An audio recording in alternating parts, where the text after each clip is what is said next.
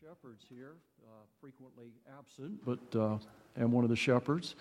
And uh, if you noticed, or you will notice throughout the service this morning, uh, we want to really emphasize the power of God and the hope that we have in God.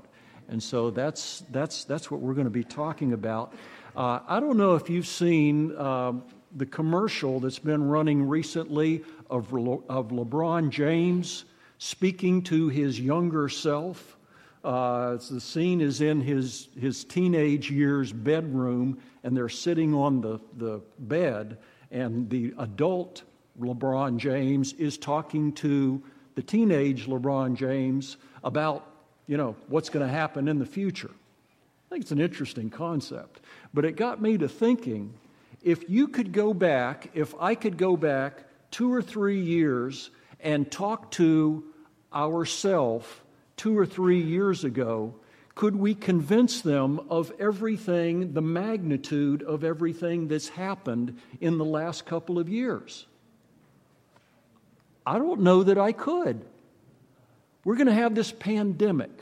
It's going to change the whole world. The United States is going to lose a million souls. Uh, worldwide, it's going to change the way we work. It's going to change, it's going to change so many things in our, our lives. We're going to have a war in Europe that we don't know where it's going to end, but it's certainly not looking very good right now. I don't know that I could have gotten my mind wrapped around all of that a couple of years ago. And yet, we're living today and we see things that in this life we would have said even a couple of weeks ago, and certainly a couple of years ago, I just don't see that happening. I just, that, that seems awfully far fetched to me. Every week we get together and we celebrate something that no matter what happens in this life gives us great hope. As Christians, we have hope that no matter what happens, we've got a God that is going to take care of us. And we know that specifically because he tells us in no uncertain terms. The book of John, the Gospel of John, was written, most people think was written sometime AD 80 something, mostly 80 after 85. Matthew, Mark, and Luke most scholars believe was written sometime in the AD 50 and 60 time period. So, John, most people believe that by the time it was written, he was an older person. And uh, he had the, vis- the, the, the, the advantage of having lived a long time and having read the other Gospels and having seen what was going on in the world. And we know that John, we, when we think of John, we think of him being the gospel of love. And that is one of his main messages. And I'm going to read to you a passage that I will bet there's a part of this passage that you memorized. If you've memorized one scripture in the Bible, I'll bet this is, this is it. And I'm going to start out in John chapter 3, starting in verse 13, actually, a little bit, a little bit up. And this is obviously, um, most of us know that this is, this is, John, this is the account of, of Christ talking to Nicodemus. You know, can I be born again in my mother's womb? Uh, and Jesus answers him in verse 13 No one has ever gone into heaven except for the one who came from heaven, the Son of Man, Jesus.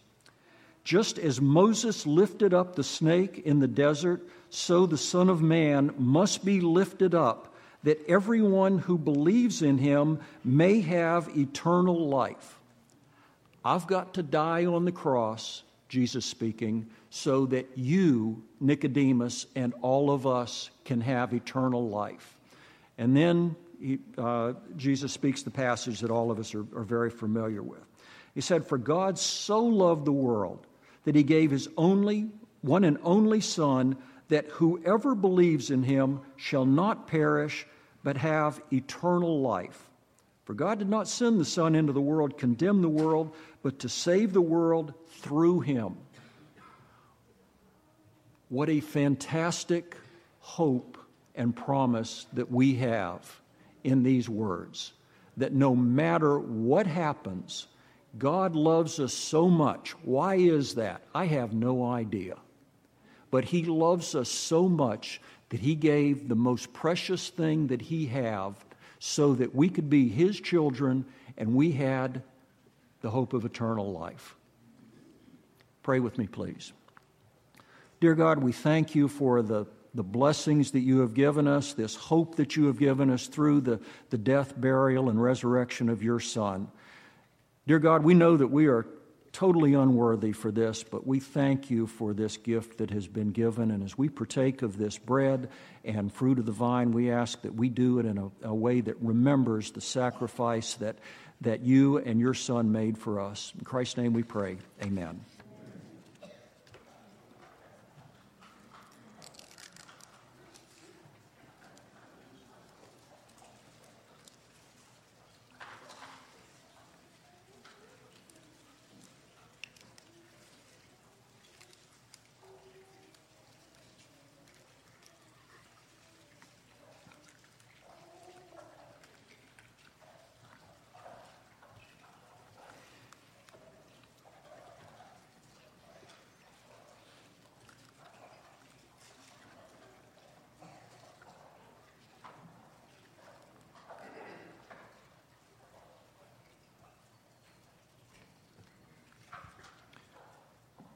We're commanded also to give back a portion of what we have been blessed with to God. And uh, Keith and I are actually going, Keith Stefanko and I are actually going to be kind of leading the discussion here in the, uh, in the sermon portion of the worship. Uh, and we're going to be talking some more about this. But I think one of the things that we all realize is that we have been so richly blessed in so many ways. We don't have to look very far at all. Uh, but certainly, as we look across the seas, we see how, how richly God has blessed us and how, in, in, in so many ways. So, again, we're going to be talking a little bit more about this, but, um, but we are thankful for the generos- generosity of, of, this, of this congregation in so many ways. Pray with me, please. Dear God, we, we thank you for, again, the blessing of living in this land and the prosperity that you have given us and the material and physical and other blessings.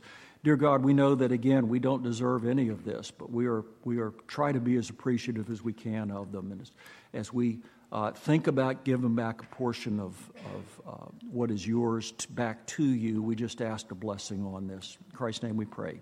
Amen.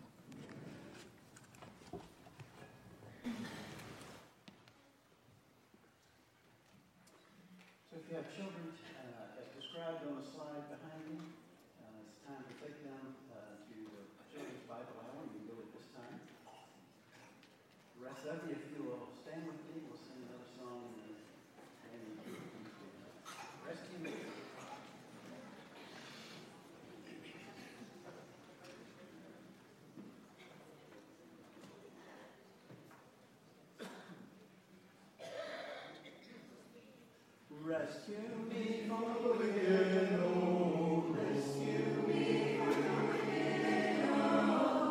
up, Lord,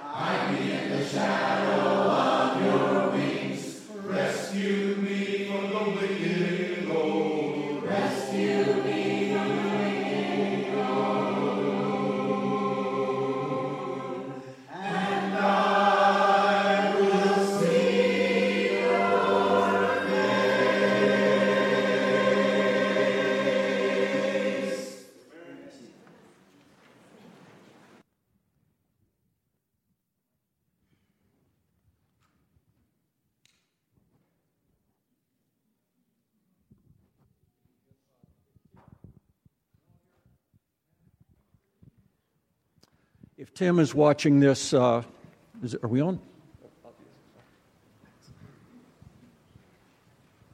All right. If Tim is watching this right now, he, he's thinking, I knew it would take two people to replace me. So. If you are pretty old, like me,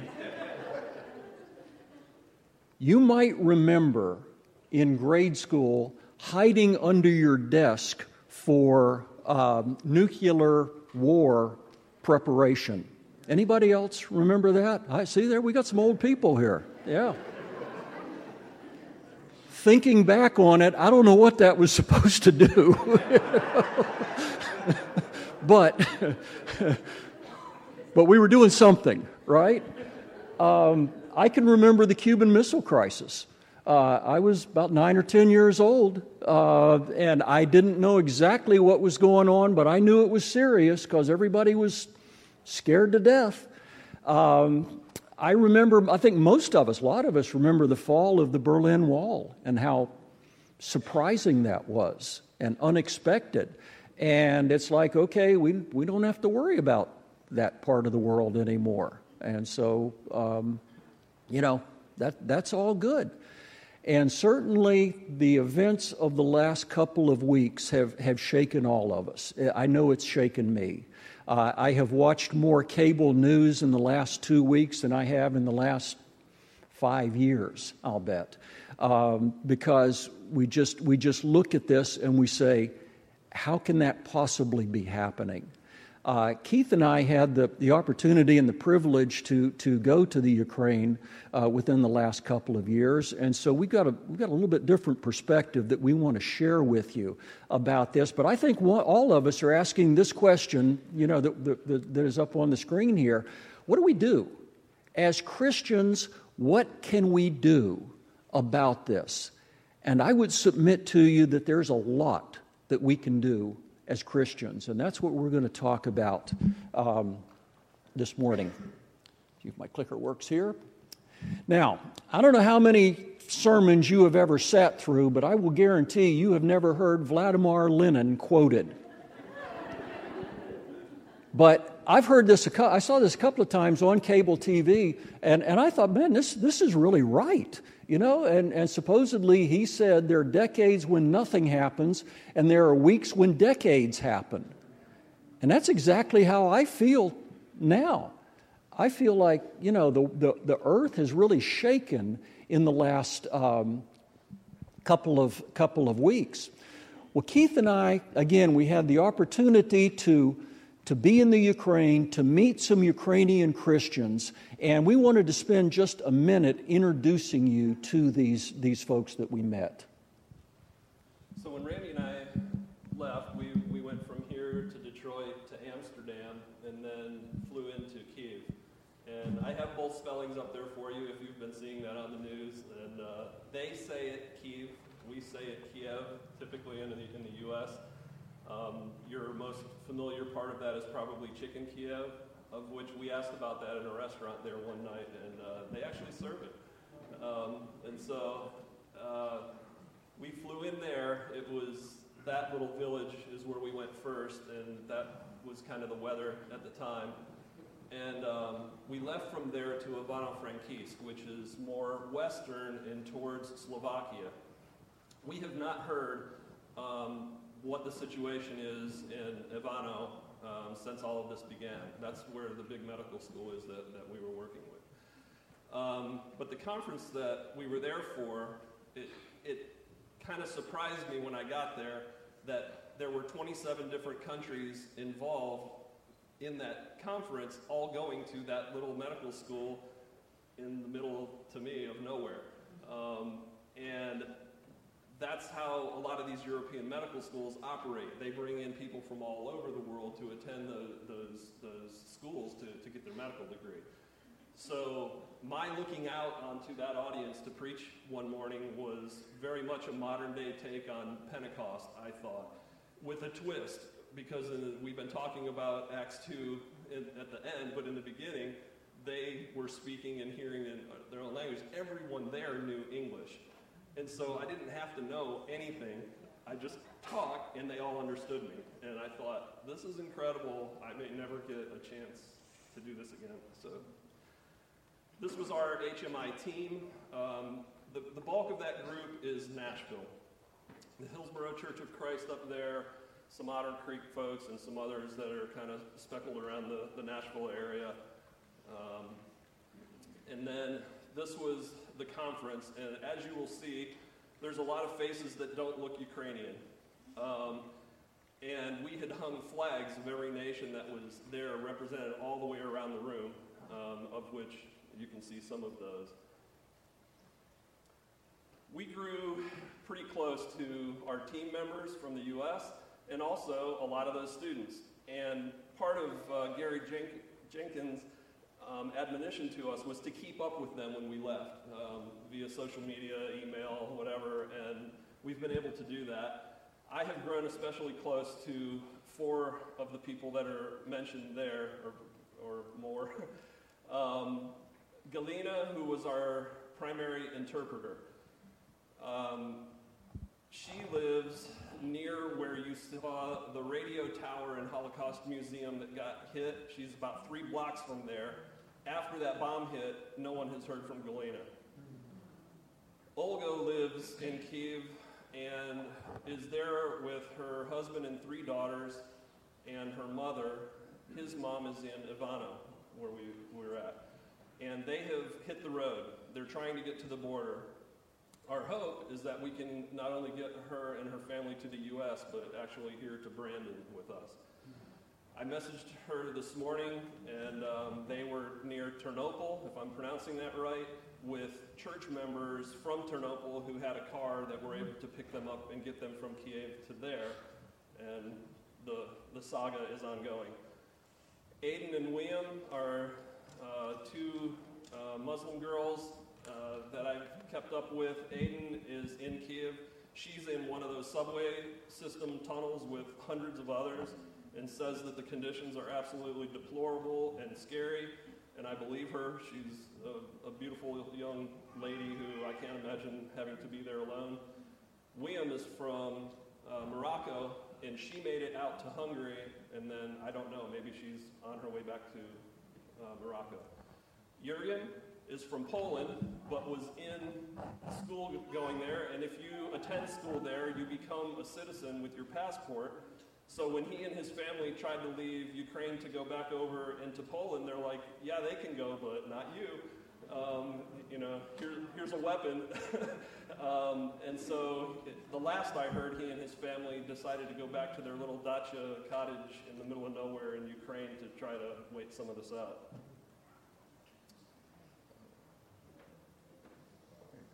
So here's Galena, and this is probably the best picture we have of Galena because she worked very hard to stay out of pictures while we were there. Um, she's a single sister. Um, I'm not sure if she's widowed or what, but she does have a son who is there, and she was very worried about him too, um, not hearing from him before we stopped hearing from her.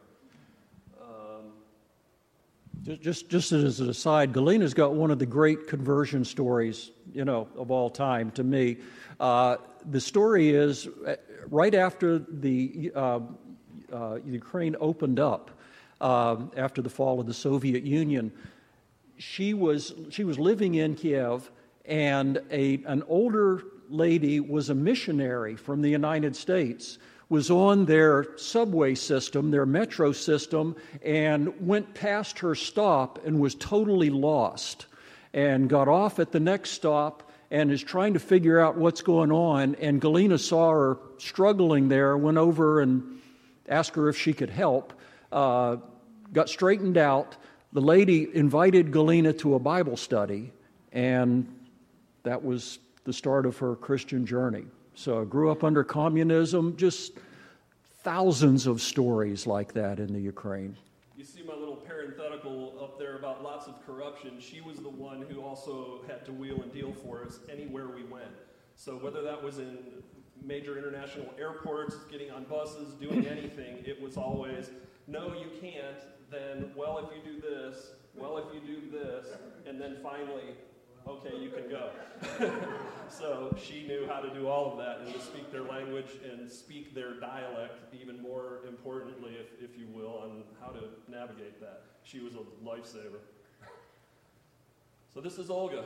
Um, uh, she was a part of the dental program of the larger medical program, and she is done, and she would love to come here and practice dentistry, um, but we'll see. Um, I thought the, the thing that really kind of imprinted her on my heart was when she interpreted a very long winded sermon by the Church of Christ minister in Ivano for us, word for word. And I was like, man, that's awesome. and uh, again, she's married with daughters, has family there. Um, and I put on there when last I knew that uh, they were headed for the border. I do know they're near Ternopil at the moment. So Aiden, William, and Elam, uh, these are again three of the Muslim girls that are there. Um, uh, Aiden from um, Azerbaijan, she's also kind of a national pop star there that I come to learn over time. She showed me videos of, of her performing and things there. Um, but very, very sharp. And Elam, in the bottom picture, is from Iran. She, from the whole time, from the time she was even in school there, wanted to come to the U.S. to practice medicine. But as you know, coming to Iran is almost a, a non starter right now. That, that just doesn't happen. So um, I forget where she told me she is at the moment. She, she was somewhere there in Ukraine. Um, but uh, all three of them participated in all of our Bible studies, all of our worship. They sang hymns with us, they prayed with us. They had zero problem with the whole God Jesus thing and have remained that way in my private conversations with them over the years. I'm able to talk about anything, and they're like, okay. so despite the, the looks and the thoughts that we have about the, the Muslim community, they have certainly changed my view of that. And this is Jurgen. He's the young man from Poland I was mentioning. Um, he's, uh, he's Catholic, and as one of my favorite comedians talks about, he's not only Catholic, he's Shiite Catholic. So every time I talk to him and mention my views on God, he has a 16 page response of his view of it or whatever. And we go back and forth and back and forth. He's exhausting. Um, but he's super intelligent and a heart of gold. And uh, I don't know where he is at the moment. Um, and I'm hoping he's with his family there in Ukraine safe. He's actually dating long distance the girl that I taught my section of the medical program with. Rhonda from Arkansas. So, what can we do? Well, I think you know most of us realize there are, there are a couple of obvious things we can do. Um, the first thing we can do is pray, and we're going to be doing that this morning. We're going to be doing some pretty intensive praying this morning. It always, I know what we mean sometimes, but it always bothers me when, when we're trying to accomplish something and it's not going our way, and we say, Well, I guess all we can do now is pray. And what we should be saying is, We can pray. that isn't all we can do, that's the main thing we can do. We know that prayer changes things. We have been given scripture after scripture. I pulled a couple of them out, but you know, obviously, could, we, could, we could look at a hundred of them. Uh, Moses prayed that he could actually change God's mind. This is in Exodus, where, where God was so fed up with the children of Israel, he said, I'm done with this experiment. I'm going to I'm going to end it now. I'm going to kill them all. Moses convinced him because of the promise that God had made the seed of, of Abraham not to do it. And God changed his mind. So we know that we know that God's mind can be changed. Elijah prayed that it would actually change his situation. He prayed that it wouldn't rain for three years, and it didn't. Then he prayed for huge rain, and it did. And we know that that uh, we actually in uh, in our recent trip to uh, Israel, we stood on the mountain where, where that happened, actually. Uh, Jesus prayed like he could raise Lazarus from the dead, and he did. And we're all familiar with this story. Uh, that um, Jesus went to the empty tomb, raised Lazarus after being dead for three days. Jesus said would pray like it would change our situation, and it will. In John chapter 14, verse 13, John, Jesus promised us, and I will do whatever you ask in my name, so that the Father may be glorified in the Son. Let me read that again, because this is important. I will do whatever you ask in my name, so that the Father may be glorified in the Son. And as Christians, we have that avenue. God, always, uh, God also tells us that we can support those who are suffering people. Keith? The, the rescue efforts that are going on over there, um, as many of you have heard, Poland in particular is, is receiving probably the brunt of that storm. But you have Romania, Moldova, um, Slovakia, all of those kind of western border sides that are trying to help. And of the efforts that we have coordinated in the, in the U.S., a lot with those national churches because of how long they've been embedded over there. Um, there are two programs, Sea Star Kids, that has been ongoing, and Healing Hands International, a Church of Christ based um, group that, that helps. We've already worked with these folks in the past and can trust uh, their diligence in doing so. But you have to imagine that those countries that are helping are overwhelmed, um, like the people who are trying to flee. Um, while they're not being attacked, they're, in one sense, suffering a huge what do we do? um, you know, our resources are being tapped too. So in trying to help the helpers, um, that's a part of that.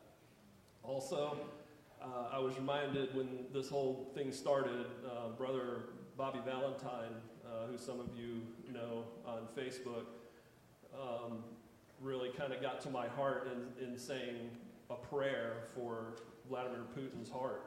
And I was like, oh yeah, pray for your enemies. so.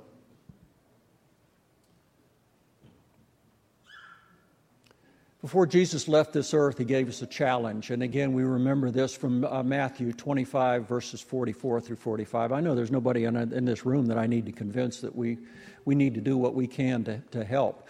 But in Matthew, they answered, uh, this is after the separating the sheep from the, goat, from the goats. You know, I was in prison and you didn't visit me, and so on and so forth. They will also answer, Lord, when did we see you hungry or thirsty or a stranger?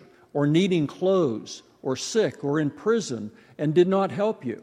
And he will reply, Truly I tell you, whatever you did not do for one of the least of these, you did not do for me. Boy, I'll tell you what, we got some of the least of these that we're seeing on the news every, every, every evening. So, again, uh, Healing Hands International has begun a very large effort, and that includes a family bucket project. Um, they've bought 10,000 buckets, which I'm picturing in my mind are kind of like the Home Depot bucket, um, that they're filling with all the things that um, the people need over there um, for families. They also have a way of getting that there and getting it distributed to the border areas that, that need it the most. Um, we are prepared, if you are prepared, to take whatever you would like to give towards that today, but we're actually focusing it on next week so that you have time to think about it and uh, put together uh, whatever contribution you may feel uh, your family can afford and, and, and if you want to participate at all. Um, I would say that those faces are very dear and personal to me, so